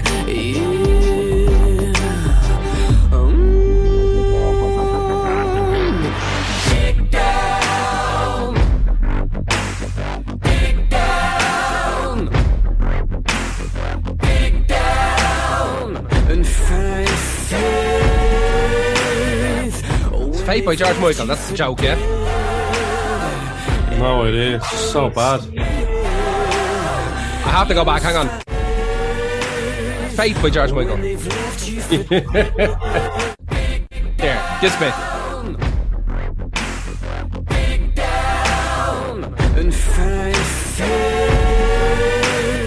Yep. Dun. And you can only see.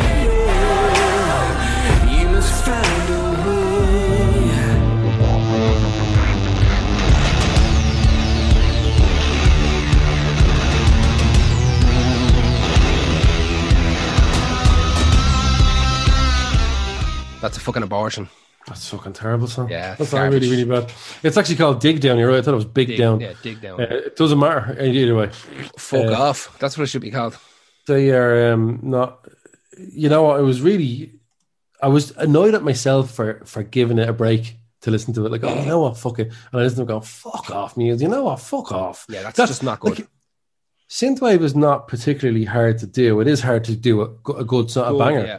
But I thought that maybe if they had changed everything around, they go shit an absolute especially the bass player's so fucking good. They're all so good. Imagine if they were doing essentially synthwave music, but with traditional guitars and drums. It'd be fucking incredible. That's what I was sort of thinking was going to happen. Because they have all the effects and phasers and I don't know. They're the biggest band to just switch on to synthwave, to go straight for it. I think anyway. Not Fate, Freedom. Freedom is the George Michael song that they ripped off. Oh, Freedom. Yeah. Freedom. But I heard a bit of fucking Fate there as well. Yeah, he says Fate.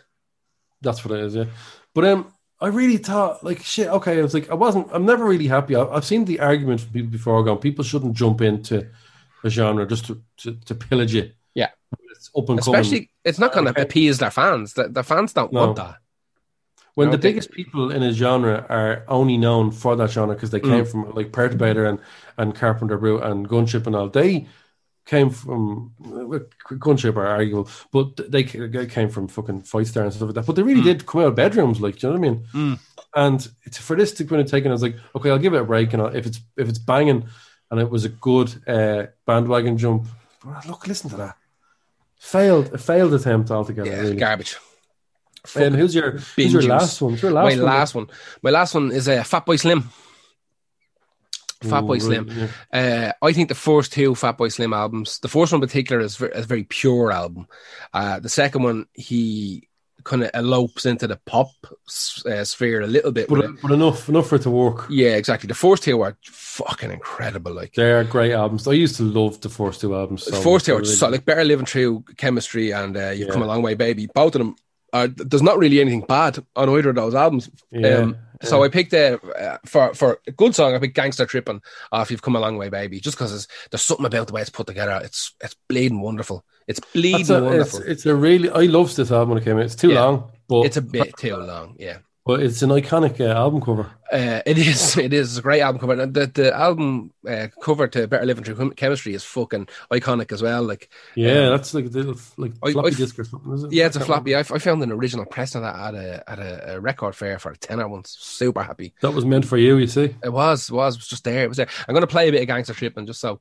I'm sure everybody... They might not necessarily know this song. They'll know loads of Fatboy Slim songs. You couldn't escape him. He was advertising fucking Vodafone for about 10 years.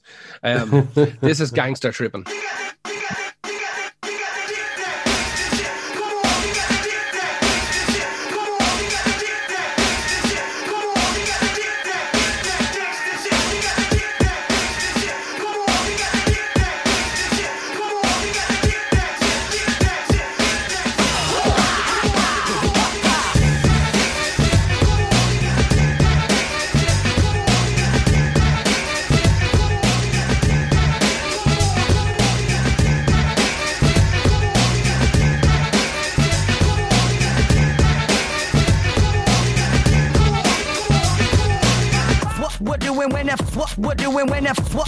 When the fat boy slipping.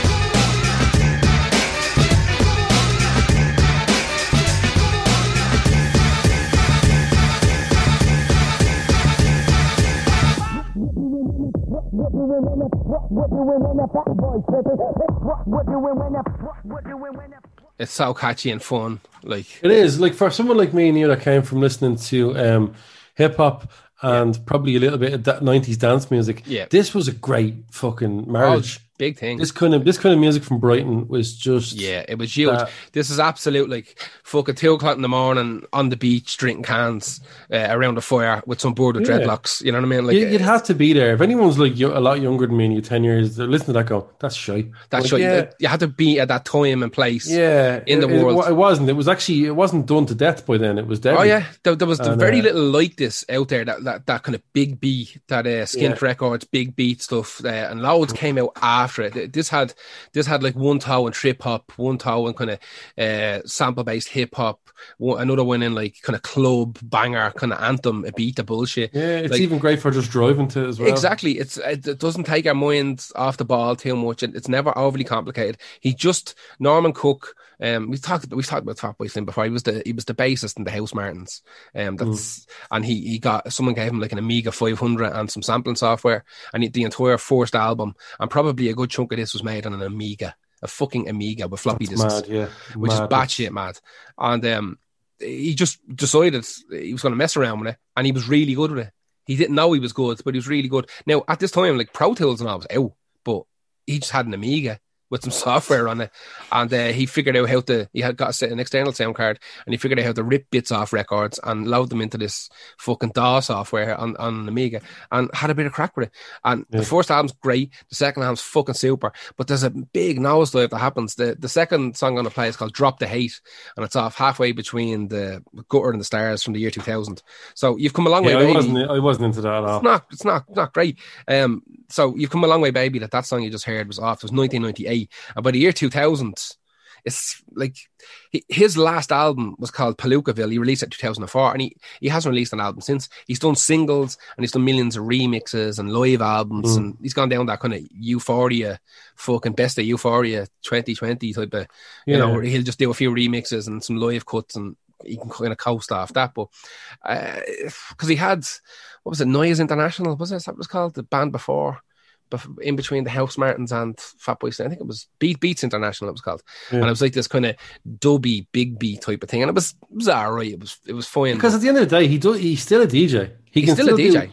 He can still be like massive doing what he wants, but so he doesn't have to, like, he's not like a band. He doesn't have to keep releasing new materials, so to speak. Exactly, he can keep releasing he can release a song every 2 years. Yeah, and it's fine. Which bands can't do that. Bands cannot do that, exactly. He got so big so quick that the way I always feel about Fat Boy Slim is that he stumbled upon a particular sound that fucking exploded and made the world stand still for a couple of years.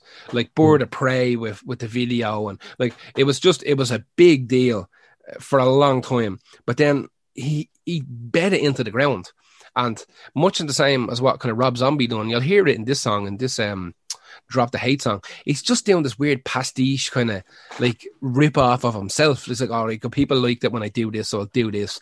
And this kind of sounds a little bit like that one that done all right. I'll do a bit of this.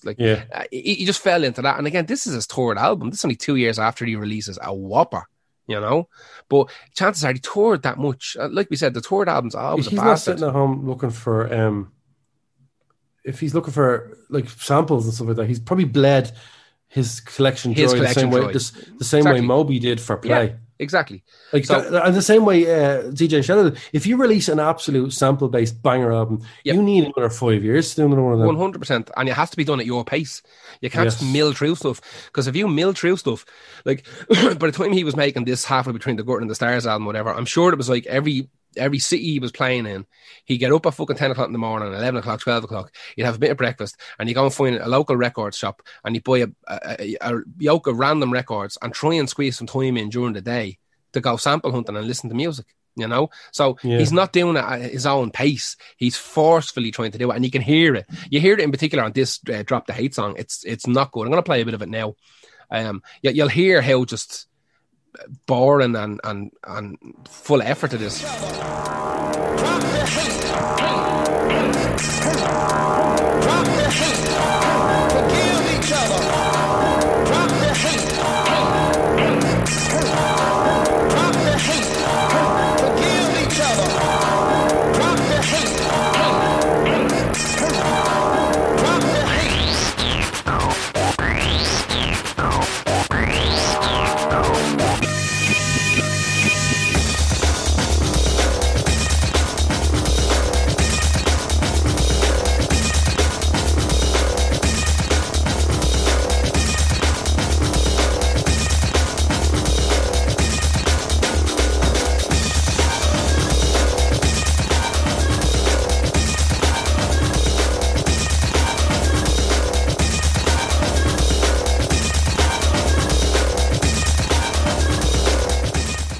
Like he's just descended into dance fodder there. There's nothing going on there. Yeah, you know what? He sometimes went too long with the bars and even the early stuff. Yes. But he'd be adding something in or something to be building up. Yes. But I remember listening to this, like sort of at the time and going, yeah, like maybe it didn't stick with it, but initially it did nothing for me at all. So like that could be Apollo 440 or Bentley Rhythm Ace or any of those.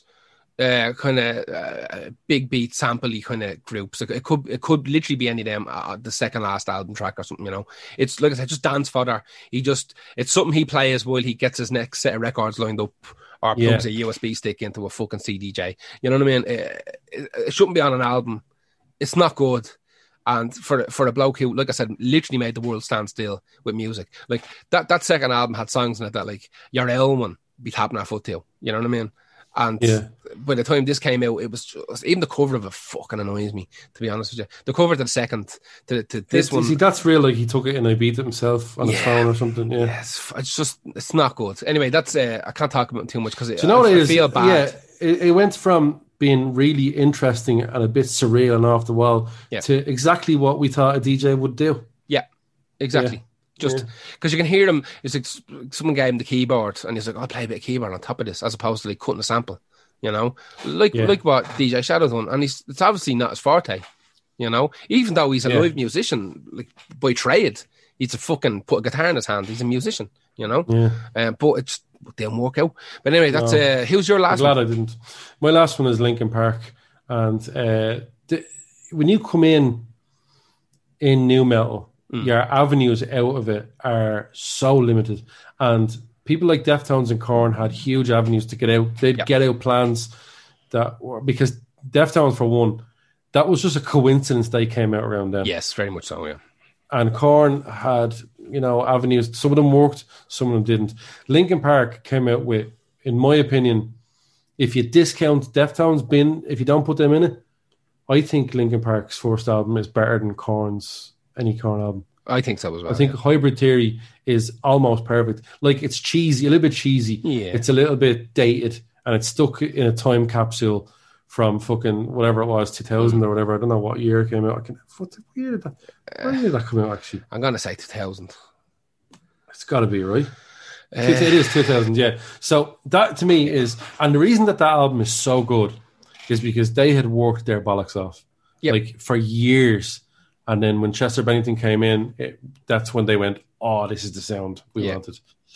Stinger on the fucking, that guy leaving, by the way. One of the guys, the original lead singer left. But then again, that's right. Yeah. It's not really a bad move if it wouldn't have worked out with him. Like, now, if a drummer left or something, like your man from the Beatles and stuff like that, like that, like are getting fired, I think got fired, whatever. That's kind of weird, but like, your man can't look back on this from Linkin Park and go, well, I wish I hadn't left. It wouldn't have happened at all. Exactly. It would never have gotten that big. Because what was I watching? Fucking hell. It's in some TV show like Buffy or something like that. No, not Buffy. I don't know what it is. Where there's an original Linkin Park song playing, like pre-Chester Bennington. Yeah. Anyway, he comes in and they apparently hustled for years to try and get like a record deal, nothing. And then this album was worked on for like aggressively with rehearsals and stuff like that. Yeah. And it is really, really, really solid album. I don't think there's any really, really bad parts on this. I heard that they picked the name Linkin Park so they would show up beside Limp Bizkit alphabetically. No, they picked it because they wanted to go... Oh, maybe, but they wanted to go with the original spelling of it. Yeah, yeah. But the record label were like, no, it'll just be too confusing. You won't... You need your own spelling of it. Yeah. Your own Limp Bizkit-esque spelling. Maybe, actually, you never know. I read something years ago that said that on that basically the way it worked was when record shops were ordering in stock, the publishing company and the distribution companies would hand out the lists of what was available alphabetically. And apparently the record label worked out a way of spelling the name, like that whatever way the name worked and spelling the name, that it would show up directly after Limp Bizkit. Oh, right. You were one of the biggest bands at the time. They were huge, apparently. I got to 2000 probably, yeah. So Limp Bizkit were doing mad fucking business, and they were like, we gotta have another kind of rappy metal kind of band here. So the way the name was structured was that it would show up directly underneath it. So if anybody had heard whisperings of the band Linkin Park, they wouldn't have to look very far for it. Yeah, maybe, I don't know. I remember reading a corporate thing, but they couldn't. They couldn't call it Linkin Park, the regular version, because they couldn't have LinkinPark.com. It was taken by Linkin Park fucking... The place. The place. Yeah. But to me, like, I knew this... Like, I was into metal when this came out, and I knew it was cheesy, and I knew people were going to fucking hate it, but I don't care. The first time I saw the video for One Step Closer, I was like, that's a banger. Yeah, and it just is, and it looks like it's from Blade or something. It's stupid, But stick it on there anyway, because it's good, man. It's a good song. It is a really good song. And you can buy this on vinyl for like 12 quid now, because it's been reprinted so much that they're afraid people, that there's like maybe 6 people in the world that don't own it. So they released it literally for €12.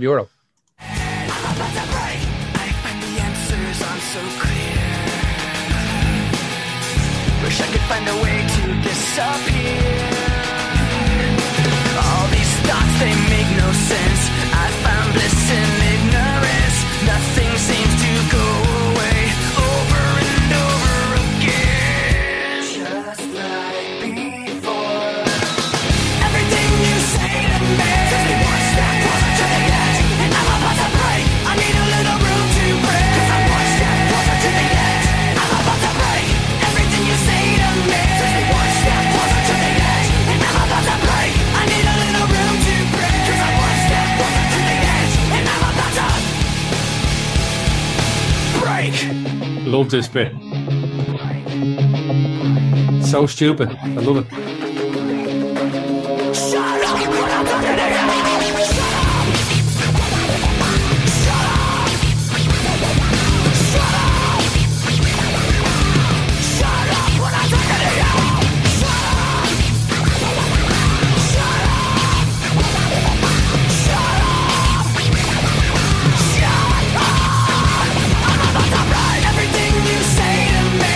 One step closer to the edge. And I'm about to break. I need a little room to breathe. 'Cause I'm one step closer to the edge. I fucking hate you, ma. You're always telling me what to do. And Dad, you're the sap. You be doing what ma says all the time as well. That's disturbed that do that, but yeah, it is. I'm about to break. Imagine saying Like, that. I was a little bit too old to take this super seriously. Yeah, same. I wasn't at an age where I thought this was my Pink Floyd, or you know what I mean. Like, Yeah, but I still appreciated it because it was, to me, it was pop rock, and like that's a really well written song. Oh, And it's, 100%. It's like you said, fuck you, ma. Like Yeah. I could see that from the outset, and I would still defend Linkin Park when people were. I never saw them live. I had no intention of going that far with it. No, like ever. No, really. Not, to be not honest even with a free ticket. I'm not going to lie to you. No, because I was no, yeah, no. You couldn't, because you'd have to look at other people there, and what if someone saw you? You know what I mean? Yeah. Like, I appreciate Linkin Park. I like that album. I don't understand the other ones. Collision Course and Meteora, or whatever. That's what I'm about to talk about. I heard Meteora for the first time and went, right, that's me out. I mean, for one and done with me, because Meteora, while it wasn't bad and I had a few similar songs in it, I went, oh, the facade is kind of wrecked for me now, because I don't know. That's one too many Linkin Park albums. Yeah. And then, like, what's the other one? Meteora, and then Collision Course. I never liked that. It's the Jay-Z one. Sorry, the Jay-Z one. I love that.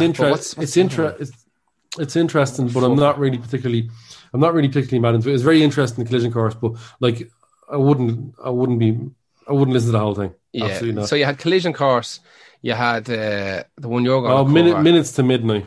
Is that what it's called? Yeah. Minutes to Midnight. They have 1,000 live albums, man. I'm looking through here. Holy. Or maybe I'm wrong. I don't know. Yeah. Holy balls. How many live albums could they put out? Minutes to Midnight was 2007. So, no, there's one more. Meteor 2003, right? That's lines up. Reanimation. Is that it? No, that's a remix album. A remix album. That has the fucking Gundam on it. So, listen, some album. Who cares? Some fucking Linkin Park garbage. Yeah, that first one you're right is amazing. It's so good. So what happens, like Meteora, is there's nothing even particularly wrong with Meteora, and loads of people I know go, no, I love that, I think it's fucking deadly. I don't, because the first time I heard it, I went, they let your man Mike Shinoda do too much on it, too many vocals. He's an amazing producer and player and all. No, there's actually fucking, it goes from 2003 Meteora to 2007 Minutes to Midnight, but like you said, there's Reanimation, there's that Gundam album, course, and all that in between, but that's faff. Yeah, that's fast. That's not a fucking album, like So I was so out by the time Minutes to Midnight came out, and that's actually probably here's the thing, right? They were way bigger by then than they were when they first came out. Oh, and we think that they're losing momentum. No, they were going nowhere. They were one of Warner Brothers' biggest fucking bands. Listen, you only need to look at the amount of times that those first two albums were re-released. Like, they re-released fucking Hybrid Theory again 3 months ago. In a box set. They just every year They've released. Oh, that's what I said. It's 2020. It's 20 years old. Yeah, like, but I'd say every 2 years that album's been re-released with like a remaster or a remix or a fucking something or else. That's why if you can buy like the bog standard copy, literally for $12.99 now on LP, you know, because they're like, no one's ever gonna buy this album ever again. We have literally repressed it into oblivion. Like when humanity is gone and some fucking alien race land in 20,000 years, the only thing that's going to be left are copies of Linkin Park Hybrid Theory. Like that's and it. And ET games. ET games. Yeah, exactly.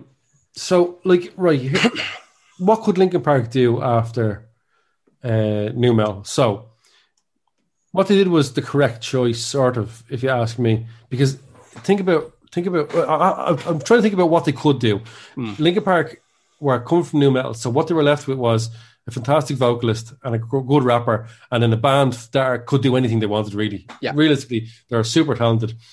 So pop is sort of the only real... Pop and hip-hop are the only route they can really go down, because that new metal sound is definitely on its way up. But 2007 is when they started going pop. So the song I was going to pick had like Pusha T and T-Pain or whatever, something on it. But I listened to that, and that genuinely wasn't the worst thing I ever heard. Yeah. But have a listen to where they ended up. And I hate saying this because, like, fucking, he's brown bread now, God love him. But listen to where they ended up 3 years ago. Okay, here we go. This is all right, sorry for now, yeah? Okay, here we go. Yeah.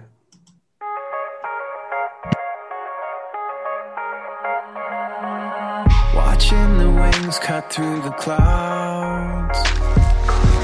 Watching the raindrops blinking red and white. Fuck off. Thinking of you back on the ground. There with the fire burning in your eyes. Fuck off. Only halfway apologize. And I'll be sorry for now that I couldn't be around. Sometimes things refuse to go the way we planned. Oh, I'll be sorry for now that I couldn't be around. There will be a day that you will understand. You will understand.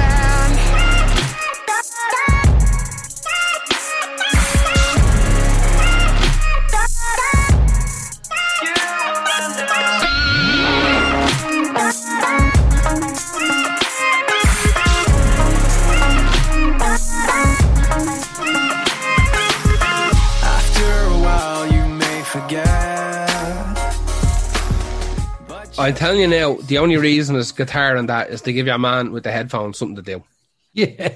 Like, he's sitting around scratching his head. Everybody in the band is like, well, what do I do? No, man, just let me finish this bit. Think about it. The drummer's out, the bassist is out as well. Yeah. That's all programmed, shy.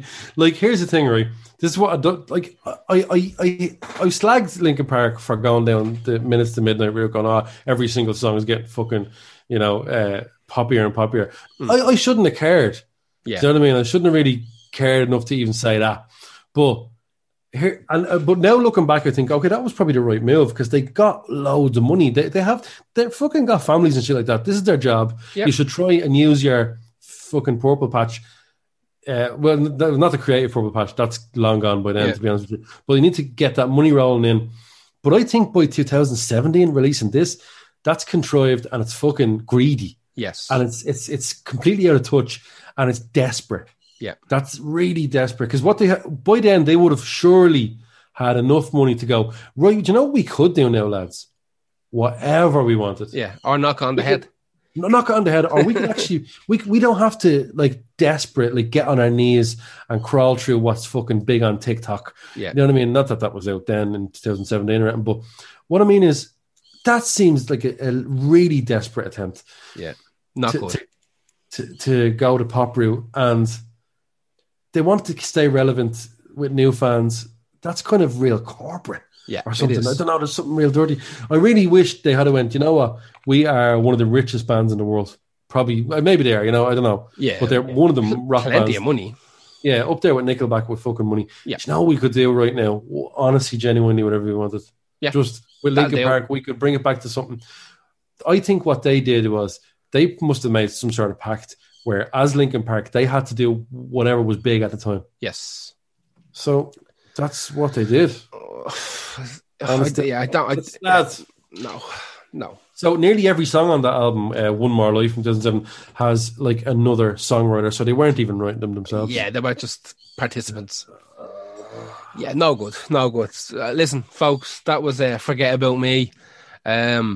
Do forget about loads of those, but you were given the double whammy there. You were given a tickle in the balls with a good song, and then a clatter across the chops with a terrible one.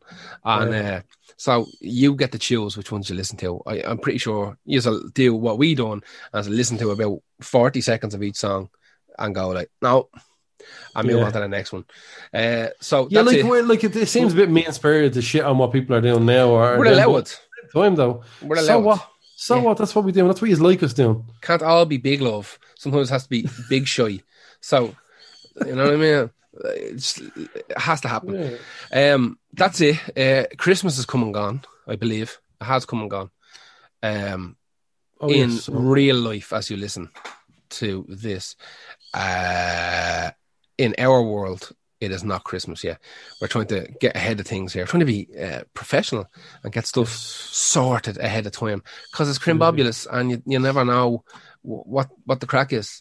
Yeah, especially with the way things are looking in England with some sort of new COVID. So, listen. Are the Brits at it again? The Brits are full on at it again. .ie.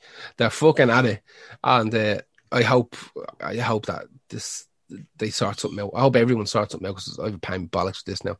So we're trying to fight one thing and now we're doing a new one. It's like, you know, when you thought you beat a boss and he goes, "This is not even my final form." Yeah, it's like doom. Great. Yeah, we've got mink farm fucking COVID now. Lovely, thanks. Exactly. Anyway, that's it. We're done. Next one is probably a new year. I think the next one will be out in the new year. I don't know. We'll figure it out as we go. If you like what we do, you got the patreon.com/LostArtPodcast. That's a subscription-based help system for us, and that's €5 a month, and you get access to loads of exclusive podcasts and videos and stuff like that. We planned on having... we were going to do another kind of listening party, but it's Christmas. It's not fucking happening. We'll do it in the new year. If you don't want to do a subscription, you got to ko-fi.com/LostArtPodcast, and that's just tips. Just throw us a few quid, whatever you think. Yeah, you're keeping it alive, to be honest. You absolutely are. All the links are there in the podcast feed, or else they're on our website. They're on the lostartpodcast.com. They're on our Facebook, our Twitter, our Instagram. Yeah, like if you think like, what's the point in even giving £3? That's not going to do it. We literally take all that money and put it into hosting. So literally, exactly, you are feeding it. You're feeding that fucking. I had to pay the hosting bill last week, and I had to pay the .com 2 weeks ago. That's every week there's something. Yeah, every week there's something, and we do need your help because this is our job. So we need your help. And now, if you have no money, that's fine because we don't have any money either. That's why we're asking for yours. Just share it out on your social media, and that's loads. To be honest with you, yeah, that's loads done. And big thumbs up, one thumb up the hole, and one thumb in your face for being a good boy or girl. So we will talk to you again in a couple of weeks. But I think it's going to be the new year. I don't know. I'm looking at... Let me open my calendar here. It's definitely going to be the new year. We'll talk to you on the 4th of January, which is a couple of days before my birthday. Oh, my God. Always my gods. Jesus. Oh, Jesus Christ. Yeah, we're going to have to figure out... the next 2 weeks, we'll figure all this out. So, yeah, that's it. We'll talk to you again next week. Thank you very much for sticking with us. I hope you had a happy, merry, jolly Christmas or whatever. And I hope New Year is... Listen, you're going to be at home for New Year's. You ain't going anywhere. So drink a lot of cans and send those weird messages. Keeps us occupied. Keeps us happy. Loads of weird messages, please. And pictures of your pets. Please. Thank you. See you in a week. Good night. See you. Take it easy.